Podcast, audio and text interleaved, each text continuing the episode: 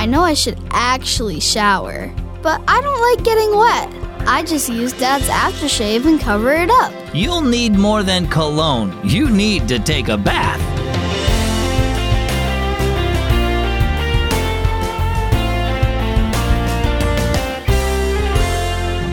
Thanks for tuning in to listener supported Keys for Kids. My name is Zach. You know, when you're younger, you don't always feel like taking a shower or a bath, especially if you're right in the middle of doing something that's really fun. But if you go too long without taking some time to wash, well, you. The same is true of sin. Take a listen to what David wrote in Psalm 51 2. Scrub away my guilt, wash me clean from my sin. Our story today is called The Smelly Cover Up. Jonathan took out his dad's aftershave lotion and rubbed some on his face before leaving the bathroom.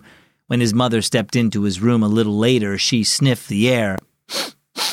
What do I smell? she asked.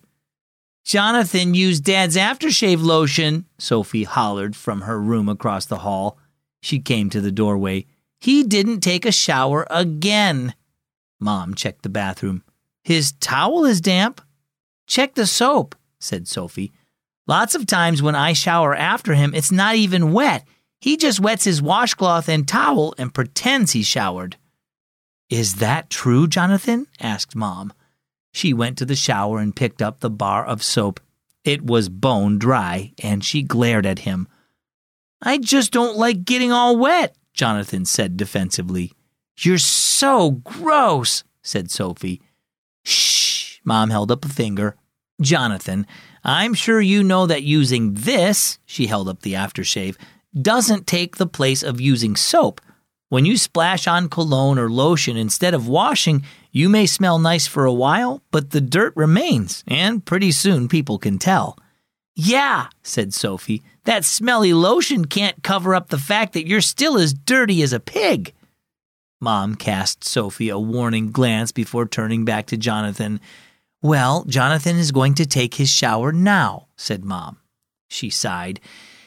It's important to keep our bodies clean, but we also need to think about something even more important. Just like our skin gets dirty, our hearts can get dirty too, dirty with sin. Things like pride or an unloving attitude fall into that category, Sophie, and so does deceiving your mother, Jonathan. Both Sophie and Jonathan looked at the floor as Mom continued. We may sometimes try to cover up the wrong things we do and hide them from other people, but there is nothing we can hide from God. Whenever we sin, we need to confess our wrongs to Jesus. He'll forgive us and wash us clean. Well, what about you? Do you try to cover up your sins? Remember, God can see through any cover up. Even if you can keep people from knowing what you did wrong, you can't hide it from God. You need to confess your sins to Jesus so he can forgive you and make you clean. He died to pay the price of your sins, so you never need to hide them. Trust him to give you a clean heart so you can fellowship with him. Our key verse is Psalm 51, verse 2. Scrub away my guilt. Wash me clean from my sin. And our key thought today don't cover up sin. Hey, Zach, I know we shouldn't be mean to people, but what if the truth would sound mean? In Ephesians chapter 4, the Apostle Paul is instructing the church on how they can grow spiritually. He says it's important that people speak to each other truthfully, but that they speak in love. What he means is that they should never shy away from being honest, but to be honest in the nicest way possible. So always tell the truth, but be sure to do it with kindness and in love. And don't forget to be open to hearing the bold truth from other people when they need to share it with you. Well, I hope that helps. Thanks for listening to Keys for Kids.